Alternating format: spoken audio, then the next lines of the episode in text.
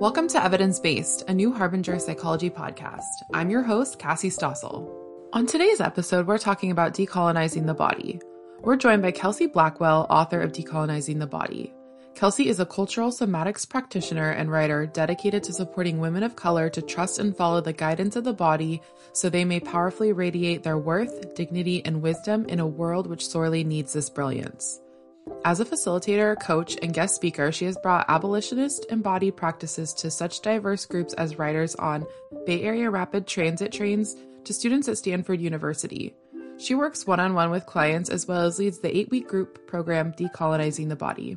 Kelsey is author of the viral article Why People of Color Need Spaces Without White People, published by the Arrow Journal. Hey, Kelsey, thanks so much for joining us today. I'm happy to be here. I thought we'd start off our conversation by just defining what is the colonized body. Yeah. So I think it's important to normalize that all of our bodies are colonized. When I'm speaking about a colonized body, what I'm talking about is the ways that our embodiment or how we are in our bodies has adapted to survive inside of systems of oppression. So those systems of oppression being white supremacy, uh, the patriarchy, uh, heteronormativity, racialized capitalism. And each of us has taken on certain attitudes or ways of navigating our life in order to survive inside of those systems. And my work, it really centers around how those adaptations are not just things that we might think about or uh, ways in which we're making decisions, but actually how we are in our bodies, how we are in, taking up space, how we are moving through space. Yeah, and how how do all these years of conditioning impact the colonized body and what are some ways it shows up? So when we're looking at the impacts of colonization, we're we're looking at our own history of like how was I shaped based on the community that I was raised in, based in the family that I grew up in based on the institutions that I interacted with. And we're also looking at what is the larger historical context of patterns that my lineage, people in my lineage may have taken on to survive, for example, uh, chattel slavery, to su- survive uh, genocide. And that's why I find working with the body so fascinating is because oftentimes uh, we we kind of know what our environment was growing up. And there's a lot of different ways we can look at that. Like, how was I impacted from, you know, going to higher education? Uh, how was I impacted from growing up in a community where I didn't feel like I belonged? How was I impacted perhaps by having, you know, violence in my household or, or etc. right? So we can look at those layers. But then when we come to the body, we also start to experience ways in which this shaping can go back even before uh, before we were born, ways in which it's been passed down epigenetically. And I find that incredibly interesting and profound because when we start to feel or see that, then it gives us a different way of A, relating to ourselves and B, starting to heal some of these impacts. So to give you some more concrete examples, you know, I'm identify as a, a cis a queer black woman. And I don't know my full lineage, but uh, I believe that my ancestors were slaves at some point. And what I find in uh, other women who might have had a similar background is that there are ways in which we have learned that in order to be safe, in order to protect ourselves means that there are aspects of ourselves that we simply just can't bring forward. And this can impact how we're taking up space in a room, how we're making requests for ourselves, how, what we even allow ourselves to receive support around. And, uh, over time, the ways in which we've learned to protect ourselves in these systems while at the same time, they, they do uh, allow us some benefits of being able to survive in inequitable environments. At the other, on the other side of the coin, they come at a cost. And that cost is often uh, getting to experience our full our full beingness, our full capacity for expression, our um, ability to rest, our ability to receive, our ability to simply just be. And it's those costs that have, that often start to bring people into um, somatic work or other modalities to explore, well, what is going on here? And is there something that I can do that would allow me to feel more ease in my life? I totally agree. I think the body is so interesting in that way. And it, it seems like so much of of the responses may be unconscious, just passed down unconsciously for you. So I feel like you have to get to some level of self awareness to realize where those things are coming from that show up in your body. Can you talk about your work and how you got into this work and and how your program, your book, Decolonizing the Body came to be? Yeah. yeah. I mean, you make such a good point. You, it, it does take a level of awareness and that awareness is something that we come to often through trial and error or um, through age, right? Having, having noticed these patterns over and over again and realizing, okay, wait, there might be something here for me to just assess or uh, feel into or learn about. So my own background is that I grew up in a predominantly predominantly white Mormon community. Uh, and my family is not Mormon and and not white, so I always felt this sense of being on the outside of something. But because I'm in this body looking out, I didn't necessarily experience myself as a black girl or black woman navigating you know, navigating my world. It was only reflected to me in those moments of like, oh, you know, how come no one's asking me to the dance? Oh, how come I didn't get asked to the party? Oh, how come they, you know, how come they're questioning my ability to lead this team or, or lead this project? And I would feel that, that sense of being outside and I internalized it as like, oh, there must be something wrong with me um, I must be deficient in some way. Though I, but this wasn't a conscious internalization. This was just how I learned to relate with others so that I could find my place or a sense of belonging. So if I related from a sense of like being inferior, which was like, oh no, you go ahead and you lead the team, or oh no, your idea is the best idea, or oh, it's okay, no one asked me. It's a, you know, like I'm glad that you got asked, right? And there was this sort of acceptance of, oh, okay, you know, I, am less than. And it wasn't until I ended up leaving Utah and, you know, studying in other cities around the, the country that I started to see, ah, this was, this is because I was the, the black girl and with all, all these white Mormon conservative bodies. Uh, they didn't know what to do with me. And I didn't have the wherewithal or the maturity to stand up for myself so that that's how I navigated that was to just kind of put myself at this, accept this sense of deficiency. And the one thing that really helped me survive that was that I loved to dance.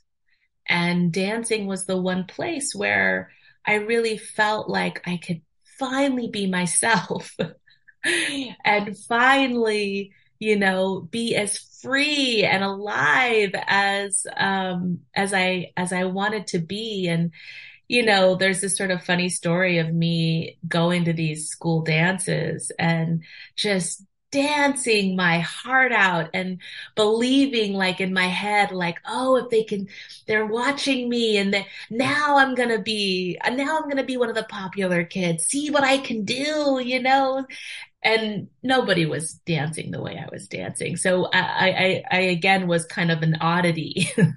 like, huh, you know, what is she doing up there on the bleachers? Fascinating. I'm like, oh, look at me. I'm shining. Anyway.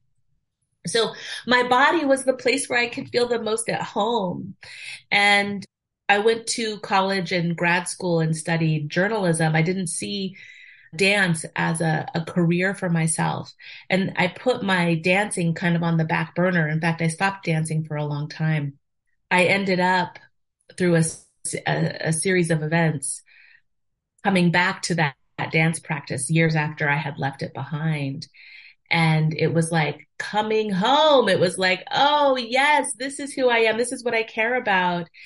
And that practice led me to uh, another school of uh, of dance that I'd never tried, which was more improvisational. And this school was called InterPlay, which was a movement practice based on uh, what they call our birthright practices of movement, storytelling, and song. And being in that space also was like, oh my gosh, um, this is what I've been longing for. This makes so much sense to me. I feel so at home here. And uh, I started to realize that the ways in which I had been learned to adapt because of my upbringing had uh, truncated aspects of who I really was and how I wanted to be in the world and and uh, this sort of lack of confidence and internalized doubt and sense of deficiency, I could start to see how they showed up in these movement practices. And it gave me a different insight of, oh, this is something I can actually shift in my embodiment. And if I learn to inhabit myself in a different way, that actually changes how I am showing up when I'm not on the dance floor. And I think I'll say that dance sort of is a, I use that term kind of loosely, uh, because this practice is really more based on movement, movement and learning how to move the body and moving it from a place of joy, moving it from a place of curiosity, moving it from a place of like creativity. And being in that practice also showed me how, oh, when I'm feeling my body and, and, uh, relating or, or creating in this way, I'm also accessing things that my body is holding that I wasn't aware of. Uh, so those things that my body are, is holding is some of the trauma, uh, that I experienced in my own upbringing and, um, also some of the trauma that is carried in my in my lineage. And I wanted to understand how to work with that as well. And how that, that trauma showed up. I mean, it really is, it, it's, it varies by body, but in my body, it was this overwhelming sense of anxiety that I couldn't place to any particular thing. And there would be even certain ways in which I, I had to hold myself like say I was just sitting at a meeting or something, I would have to like cut, I'd have my hands over my chest and my legs kind of up. And it, and I didn't realize, but I was like protecting my heart and my belly, these vital, these vital areas because I didn't feel safe. And so this anxiety was showing up as saying, this isn't a safe environment. This isn't safe. Right. And that alert is something that uh, was triggered because of my current environment, but that went back into time of ways in which my ancestors, I believe, were in environments where it didn't feel safe for them. And so I wanted to learn how to work with these overwhelming emotional responses in my body. And that brought me to another type of practice of learning how we can actually come into our embodiment. And as we do so, uh, metabolize some of the old stories or old wounds that we're holding. And oftentimes the way in which we come into that work or the way we start to feel for what we're holding are those emotions that we tend to avoid. So it's like the anxiety, or it could be the depression, or it could be the anger, right? The things that they show up and then we just stuff them down, stuff them away, or we disconnect from feeling altogether and we just live our lives from our heads up. And that I could go on and say more about that, but that's all, um, that, that's the way in, uh, I found in this work is starting to face those parts that feel so, so scary and, and uncomfortable. I like that your approach. First of all, thank you for sharing your story of how you got into this work. I love the, first of all, that your young self was telling you something through that movement and that your body was just wanting to move and dance. And, you know, I love that, you know, your young self was trying to tell you that. And I also think it's really cool how your work came in layers. Like, you know, you discovered this one thing and then you went out for information on this next thing and you continued to sort of unfold. And I think that's really powerful and, you know, shows your your lifetime of work in this area. Ah, thanks, Cassie. Yeah, you know, and I think that's really astute of you to notice because that is how the body often works. is in layers, is in layers. We feel something and then that leads us to something else and then that leads us to something else. And so getting into those places of feeling for our intergenerational trauma isn't often where people begin. They start with something else and then they follow that thread and then that thread leads them to oh okay oh i'm having this memory or oh this is showing up and i, I can't place where or why but uh, there's something here that feels familiar, right? And that and that's how this work unfolds exactly. Yeah, it's really cool. I want to talk a little bit about your book. In your book, you use the term radio dial. Can you talk about what that is and how people can begin to tune into theirs? Yes. yeah, I like the analogy of thinking about the body as a radio dial because we've all had that experience. Well, I, I don't know if we all have, but uh, folks of a certain age have had that experience of trying to tune in their radio and uh, it can feel a little staticky and then you like just t- twist it a little bit more and then it like comes through and you're like, okay, there, but then you're driving and you lose it again. And I think that being in relationship with our bodies can sometimes feel like that. Like when we tune in to what's happening on the level of the body, what we're often listening for is sensation. So sensation is the language of our body. And very quickly, we often turn sensation into emotion. So it's like, okay, you know, we we might feel our heart beating. We might feel like a clamping around our, our, throat. And before we even notice those sensations we've named them as anxiety. Or we might feel like our face getting hot and our hands getting clammy. And before we've even named that or before we've even named those sensations we will call that anger right? And if there's nothing happening that's particularly loud in the body then oftentimes we're just sort of like I'm fine. Nothing's going on. Everything's good. and uh, what I believe and what I've experienced is that actually our bodies are like these sensitive antenna that are always connected to our environment and they're picking up what's happening around us. They're also picking up what's happening in other bodies. And they're also kind of connected to uh, the ancestral body or what's happened before. And sometimes what it's picking up is really loud, and that's when we experience those really strong emotions.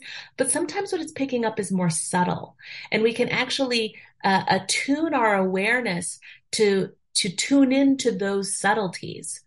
And our ability to tune into those subtleties, those subtleties gives us more information not only about what's happening for ourselves, but also what's happening in our environment. And with that more information, then we have more at our disposal as we make our decisions about how we're going to navigate our present situation. What I'm hoping that folks get in this book and what I, I wrote it with the intention of is that it's an introduction to starting to relate to one's body as this profound source of information. And that this information that our body is constantly communicating is actually in service to our thriving, is actually in service to our well-being. And when the body is communicating something very loudly, that there's something there for us to take note of and take care of. And if we're in a really pleasant, beautiful environment, then there's something there to surrender to and allow in and to allow, uh, uh, allow to imprint us. Right. And so being in relationship with our embodiment actually gives us more access to living our life with more connection and fullness. I really love the metaphor and I think it makes it really easy to understand what you're feeling and how to how to tune into that. And then I want to ask about you use the term the the voice of the colonized self. Can you talk about what that is and why why it shows up? Yeah. Yeah, the voice of the colonized self is that part of ourselves that often is signaling some kind of alert. And it's some kind of alert that is intended to keep us small, to keep us from taking a risk, to keep us from being seen. The, the voice of the colonized self, the reason that that voice shows up, which it could sound like, you know, just to give an example of what that could sound like, it could be like, oh, yeah, that doesn't really matter. You don't need to, you don't need to say anything. Oh, no one's going to understand that. Or, oh, you're overreacting. Or it could even be, um, like, why does it matter? You know, like something that you're wanting to go for, something that you're wanting to take a risk around, maybe, um, extending yourself. Like maybe it's applying for for something, or maybe it's putting your work out into the world, or maybe it's, you know, uh, striking up that conversation with someone you find really interesting. And then that voice shows up and it's like, oh, well, what do you have to say? Is it really that unique? Is it really that? And it, it can sometimes sound like the inner critic, right? I think that's another way that that can show up. And the thing about that voice is that the reason it's so powerful is because what it's saying isn't totally false. right? Like the truth is we do live inside of capitalism and all those systems I named earlier. And that being seen or extending is, uh, it, it, it is risky, right? And at the same time, when we don't challenge the authority of that colonized voice, then we continue to uh, abide in the systems that we're sort of oppressed by in an unchallenged way. So we continue eh, through our uh, listening to this voice and staying smaller than, you know, the, the being that we really are. We in some ways perpetuate the very systems that we you know, some part of us wants to, to break out of. I like to normalize that we all have that voice and that it thinks that it's keeping you safe. It thinks that it's protecting your need to belong. It, it thinks that it's protecting your need not to be seen so that you can have dignity. And at the same time, that there's that other part of yourself that is opening up to extend into some future possibility. And the reason that that voice shows up is because it's afraid of that, of you listening to that part of yourself. And so decolonizing the body doesn't necessarily mean that we're no longer going to experience that voice, but that when we do see that that voice is showing up, we question it. And we ask, is this really true? And is there something else that's sparking in me or that's wanting to come forward that this voice is afraid of? And what is that part of myself, what does that part of myself have to say about what, what's possible here? And that discernment becomes really central in how we are navigating our life and making choices. Because so often what we do is we hear that voice of the inner colonizer and and we just kind of trust it. We just kind of believe it. It it, it leads us in an unquestioned unchallenged way. And one of the things that can really help us start to be in that place of discernment is to notice what is happening in our body it's like oh okay that that part of myself that's saying i better get it right i better be perfect. Oh no one's going to understand me. Oh i can feel where that lives in my body that that lives in my my heart and my throat and my chest. And that part oh okay i'm, I'm really familiar with those sensations. I see why that part of me is scared. And then it's like oh but there's this other part that's saying huh like I have an idea. What could happen? And we hold it, then we notice, where's that in my body? Oh, that, okay. When I feel into that, I feel more of my legs. I feel more of my back body. And then we get to be with our full complexity. Ah, there's this part of me that's true, this heart beating and this like kind of frog in my throat. And then there's also this part of me that's true, that like my legs are, are standing strong on the ground and I can feel my back body and I can feel my, my breath moving in and out. And then we get to say, hmm, which part of myself do I want to put in the driver's seat right now? not to deny and not to push away the part that's, that's afraid, but to let it know that, hey, you don't actually have to make these decisions. You can be here. You're part of my embodiment. I'm not going to deny that, but you actually aren't the one who's going to be telling me what to do. So that was a, a bit of a complicated answer, but hopefully I kind of teased it out. Yeah, no, I don't think it was complicated at all. I was I'm glad you mentioned the inner critic because I was going to ask if it was it was similar to that. And I just appreciate that it, it is part of the brain. It is going to come up, but to question it, I think is just really powerful and probably totally a wild idea for a lot of people to even think that they could challenge it. Yes, yes. And the thing about that that part of ourselves is that often it has some history and it's hard i think it can be hard in the mind to to kind of tease back like where did this where did this come from but when we feel it in the body we we get there much quicker it's like oh, okay this frog in my throat and this chest beating i remember in third grade when i was supposed to go on stage but i didn't have my music right? Like something comes up, right? Yeah. but when we sit with it and then we're like, oh, I see what this is, right? And inevitably, when we start to look at wh- what, what the information that's uh, shaping that, that part of ourselves, that inner colonized voice, we inevitably start to see the impacts of systemic oppression. Earning your continuing education hours doesn't have to be a painful experience. The right course can open your mind to new possibilities, increase your confidence, and hand you powerful tools to transform your clients' lives. Praxis Continuing Education and Training teams up with some of the brightest minds in mental health to provide cutting edge, evidence based training for practitioners. You can learn firsthand from experts like Stephen C. Hayes, Kelly Wilson, Robyn Walser, Kirk Strosahl, and many others. Find your next training at praxiscet.com. That's praxiscet.com.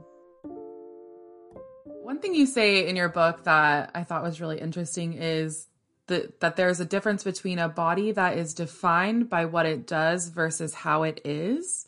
Can you talk about that and give a few examples, maybe? Yes. Oh, that's so good. Yeah. So, so often who we are is what we do. It's the goals that we have for ourselves. And we set goals or we achieve certain things because we think that that then means that something about our identity. And so that could be, I need to get into a certain school. I need a certain job. I need to drive a certain car. I need to have a, a partner who looks a certain way. Right. And so a lot of our time is spent a orienting toward whatever the next goal is and or comparing ourselves to where we stack up among alongside other other other people and our orientation toward this is how we feel a sense of worth and belonging and dignity. And it's important to say that feeling a sense of worth, feeling that we belong, and feeling that we deserve dignity are fundamental needs of everybody. So it's not wrong that we are needing that affirmation because all bodies need that. But what's happened in our society is that those affirmations come through aspects of capitalism. And we've gotten confused, right? And it's not our fault, right? This is how we've been shaped. This is, these are the pressures that have been put on us, oftentimes since before we were born. Another one is like, I have to have a body that's a certain size and shape, right? And so all of our energy gets focused on doing, which is achieving, which is getting somewhere. But we've all heard those stories of people who had it all and were totally unhappy and dissatisfied and felt that their lives were empty because there's actually something much more important beyond just doing and achieving. And that is coming in touch with our, our full humanity, what it means to be human, which means understanding ourselves not as individual, separate individuals, uh, but as part of an interconnected unit. And when we start to understand ourselves as uh, a collective body or recognizing our interconnection, then that shifts us out of this sense of competition and trying to achieve and trying to measure up and into more of a place of allowing ourselves to relate, to be, to notice, to take care. So that's the fundamental difference is a body eh, between a body that is, you know, what it, what it is doing versus how it is. And so how does that actually look? Well, I think, you know, in the book, I have a list of a bunch of different things, like a body that's a how versus a body that is, you know, uh, what it is. And I would say that, you know, I could name a couple of those. One of them is, ah, you know, a body that is able to rest in its how is there's more time for care. There's more time for rest. There's more time for prioritizing practice over doing. So it's not to say that we don't have goals, but rather than achieve, trying to get to a certain marker, it's like, oh, I'm in a practice of this thing. And the practice itself is what is enriching me. Overall, there's just a sense of allowing for our full humanity and complexity, which means that we're sensing what is happening in our bodies and we're making time to take care of, notice, share, uh, metabolize what is arising on that level. I think that's really powerful what you said about it being a practice as well, and that so many, you know, so many of us, so many people think of everything as a destination to this certain thing where it's just always going to be a constant work, right? There, like, there's no end result. Yeah, there's no there there. Yeah, exactly. There's no there there. I mean, another thing that really comes into my work is like how important ritual is because ritual really shifts us into a place of allowing for our how because we're connecting to uh, what is beyond ourselves. We're co- we're connecting to what is beyond the systems we live in, and I really think ritual is essential. Having some ritual in our life is essential for this very reason, because how can one body that is living in the neoliberal society that we've created, how can it survive? How can it push back against all the pressure to do, do, do? Even if your value, even if that's not your values, those are that, those are the expectations that others put on you. And so it, it feels like an insurmountable task to say, okay, yeah, I'm not going to be oriented by what I do anymore. I'm going to be oriented by how I am. But then at the same time, I've got to put food on the table and I have deadlines and I have a job and there are expectations, right? And so it's like, whoa, how do I do that? What do I do? And so I really see ritual as this ancient technology that all of our bodies, like we all come from a line of bodies that engaged in ritual practice that is uh, in itself a technology that confronts the rapid pace of capitalism and neoliberalism. So whenever we're engaging in ritual, we are or we are letting ourselves be oriented by something that is much older and much wiser than these systems that we've created. They're they're new and you know they're they're ineffective.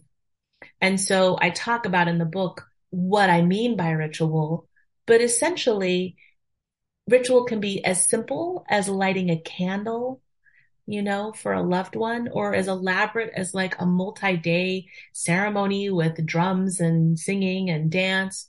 But it's allowing ourselves a moment to open up to what is beyond the seen world. And that could be depending on the cosmology that resonates with you. That could be the universe it could be the interconnection of, you know, that, that are, that are present on the, on the, in the world, the physical world, right? All the mycelium networks listening for that. It could be spirit. It could be God. It could be, but it's something larger than yourself. And you're taking a moment to just listen, tune your radio dial to that channel. And it is amazing what comes through. It's like, it's just waiting for us. It's like, I am waiting. I'm so hungry and I'm so ready to support and guide you. And when you have that kind of practice with regularity in your life, over time it gets into you and it starts to reshape how you are, what you're prioritizing and the pace that you're actually moving at. It's not something that happens overnight, which is, again the pressure uh, of the, the, the pressures of the systems we live in. It's like, oh, if I say I'm going to do something, then I, I need to be perfect at it by tomorrow. It's like, ah, over and over I show up, over and over I show up, over and like the rain that the that reshapes the the terrain of Earth, right? And it's like that water seems so soft. It doesn't seem like it's going to have any effect. But over time, it completely reshapes what seems intractable boulders and mountains to, to that which supports its flow, to that which supports its ability to move how it wants to move. And I believe that ritual is like that. I love that. And I loved reading the section about ritual in your book. And it feels like ritual is almost just like the biggest act of surrender yeah, it's like a, it's like a, a, an opening toward, it's an opening toward something and then just seeing what arises. And I go into, you know, all the different complexities around ritual in there. Um, uh, you know, from how do you do it to what, like, how do I do this and not appropriate someone else's culture? So there's a lot of things to consider but it it is an I, I believe a really important embodiment practice. Yeah, and along with ritual, another thing you talk about a lot in the book is the body's need for slowness. Can you say a little bit more about why it's so important? Oh, yeah. Our minds move really fast, right? Like we can dart from one idea to the next. We can um, hold multiple ideas at the same time. And so the world we've we've created actually uh, requires or like prefers that we move at that pace. But the truth is, is that while our minds can go 50 years into the future and 50 years into the past in the blink of an eye, um, our physical bodies, they can't. They, they don't move at that pace. Our, our physical body does not move at the pace that our mind moves at. And so oftentimes there's a frustration that bodies can feel around that. It can feel like my body is holding me back. Or as our bodies age, it's like my mind has a capability, but my body isn't uh, a- able to, to show up for me in the way that I want it to show up for me. And one of the beautiful teachings about being in a body, because we all are in bodies, is that they connect us with a different rhythm. And, and it's not to prioritize fast versus slow, but because we have over organized ourselves around pace and efficiency and productivity, then what we need is a rebalancing toward that which is more generative and emergent and nonlinear and in sync with the earth's rhythms, right? The cycles of the moon and the tides and the seasons. And our bodies inherently put us in contact with that. And in order for us to harness or be in relationship with how our bodies are able to relate to those more natural rhythms, it requires that we are making space to move at and be in the listening of what is the pace of my body. And as we start to notice, ah, okay, my body actually doesn't want to run. Oh, my body actually doesn't want to do this report right now. My body actually, oh, my body actually needs a walk. As we start to notice what our bodies need, inevitably, our minds are like freaking out. They're like, what? but we gotta, and what about, and hey, did you think, and oh, gotta, that, right? The mind's like, and that's totally natural. That's totally natural. And uh, what I believe is that our mind and body were actually designed to work together.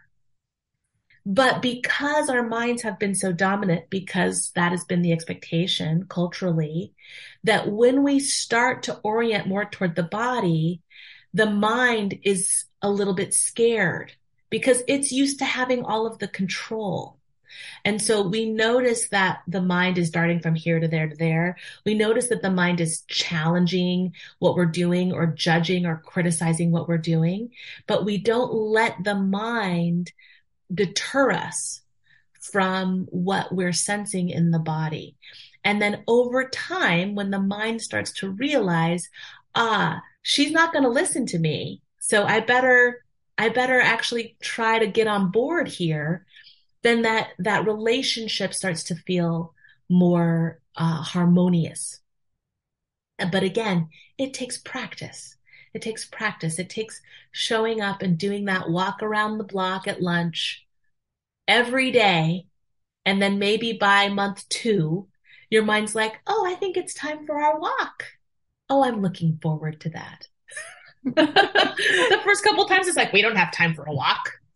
We, no, we've got uh, maybe maybe you can you you'll deserve a walk. That's the other thing is that mm. the mind treats caring for our body as like a treat, like a dessert. Like we have to earn it. So if you don't earn it, then you don't get it. And so oftentimes we relegate these practices to the end of the day. But if we don't if we don't accomplish everything on our list, then it's like, well, you don't get the cookie.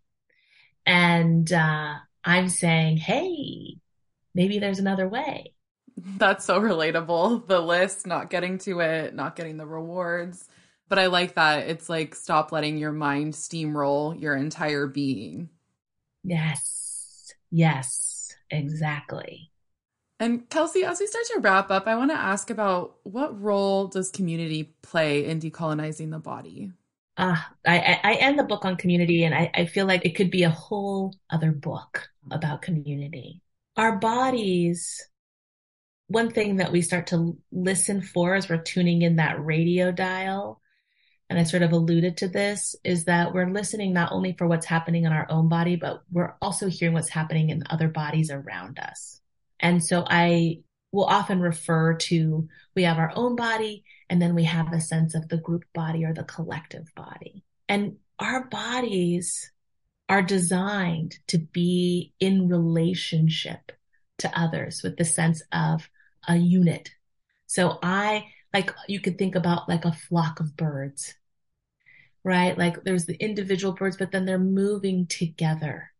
And so there's a way in which I believe the human animal is designed to live within a collective that is orienting toward life in a way that supports like supporting the individual and also being in relationship with the larger world in a way that is sustainable. I think that there is a epidemic of loneliness in our world, an epidemic of isolation, which is an impact of uh, neoliberalist economics, which is that everything is a competition and everyone is measuring up against everyone else. And so when you live in a society that is oriented toward the sense of an individual, then inevitably there aren't systems of support because it, it's, it's a weakness to show need. It's a weakness to ask for help. It's a, a cost on your own time to show up for someone else, right? There's no guarantee that if you show up for someone else, that they're going to be able to take care of your needs, right? And so I think that there is a lot of work that needs to be done, both on a systemic level, a political level, um, a financial level, to create systems that actually do support us to, to come together and move as a collective. There's a lot of healing that's needed here. And at the same time, I was holding this question of, okay, well, what can my body do to recognize and take care of the fact that I am designed to move within a collective? even though that might not be readily available to me. And practice that I've been in, that I offer in this book, is a way in which we can orient toward the collective that is around, even if it isn't the kind of community that we envision when we think of community. Because the truth is that we are fundamentally interconnected and all of our, our ability to be alive in this moment is, is not because of our individual ingenuity and individual skills and, strategy. While that might, might come into it, it's because we are inherently supported by other bodies. Some of those bodies we might see and recognize and some we, we might not. And so if I understand that my survival is due to the fact that I am woven into a collective, then can I start to attune my awareness to seeing those relationships? And as I'm attuning my awareness to those, seeing those relationships, can I show up with that understanding and appreciation? Which is to say, ah, as I see who are part of my community, can I acknowledge that and say, okay, this is this you are one of the beings that I am leaning on. And now let let's actually make this um, official. um, let me let me say, hey, like I'm here for you. And by the way, like I hope that you know how much I appreciate the way that you're here for me. And can we build on this relationship with intention? And some of these relationships, because I wrote this book during the pandemic, so it was very isolated. But some of these relationships I realized are relationships in our more than human world for me. So I started to look to the natural environment and uh, we have frogs in our backyard. And I started to see, ah, oh, the frogs it's so comforting when I go to sleep and they're out there croaking, you know, like they're settling my nervous system. I, uh, they're regulating me. And so how can I show up for them? How can I be in relationship with them to recognize that they're a part of my community? And ah, these trees that I, I like to go to, they're a part of my community. And then you know, also looking at what are those relationships of the people that I stayed in touch with during the pandemic?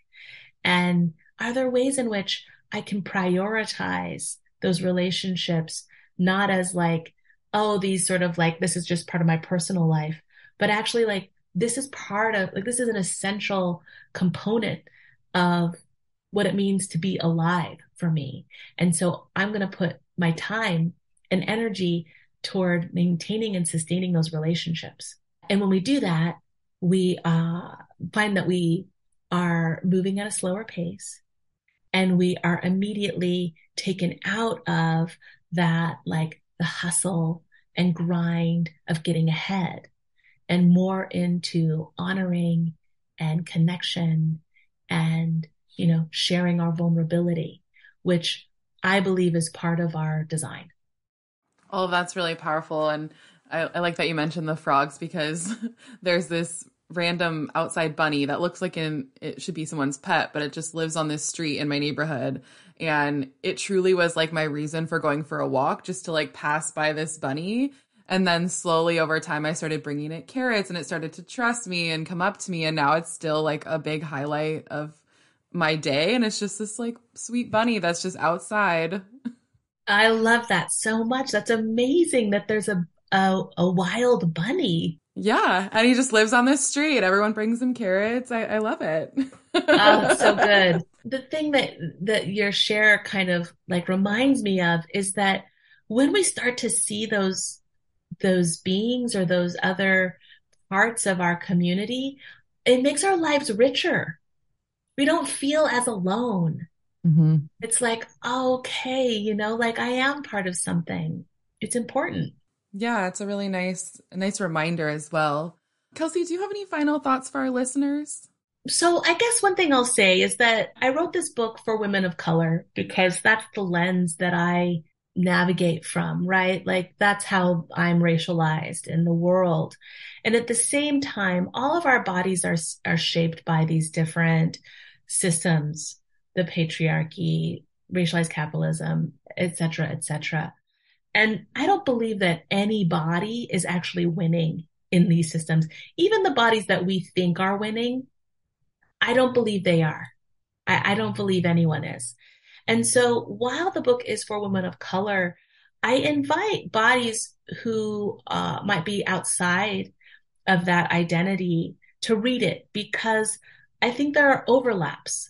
I think there are overlaps from our experience that other bodies women bodies, white bodies, queer bodies, male bodies would feel some resonance or see some uh, ex- uh, experience some resonance around. And there are a lot of practices in there because I wanted the book to not just be, I mean, it's about the body and yet it's a book. So it's, I was like, how do we do a book about the body?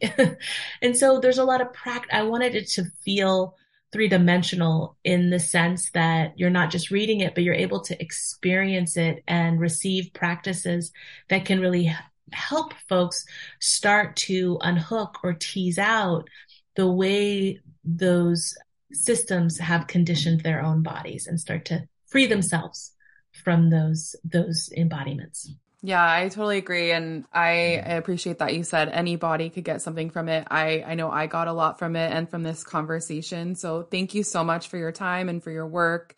And I really appreciate you talking with me. Thank you so much, Cassie. It was a pleasure.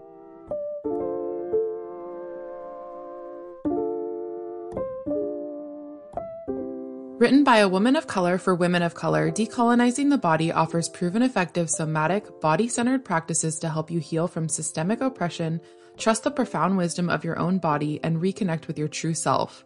And by slowing down, cultivating a daily ritual, and setting strong boundaries, you can reclaim your inherent dignity and worth, as well as those aspects of yourself that you may have cast aside in an effort to survive.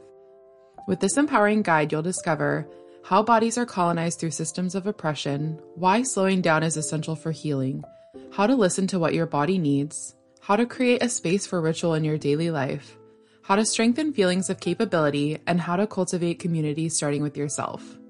To decolonize the body is to become whole again and to come home again. Let this book be your guide on this crucial journey. Visit our website at www.newharbinger.com and use coupon code podcast25 to receive 25% off your entire order. New Harbinger Publications is an independent, employee owned publisher of books on psychology, health, spirituality, and personal growth. For 50 years, our evidence based self help books and pioneering workbooks have helped readers make positive changes to improve mental health and well being. Founded by psychologists Matthew McKay and Patrick Fanning, New Harbinger is proud to be an employee owned company. Our books reflect our core values of integrity, sustainability, compassion, and trust.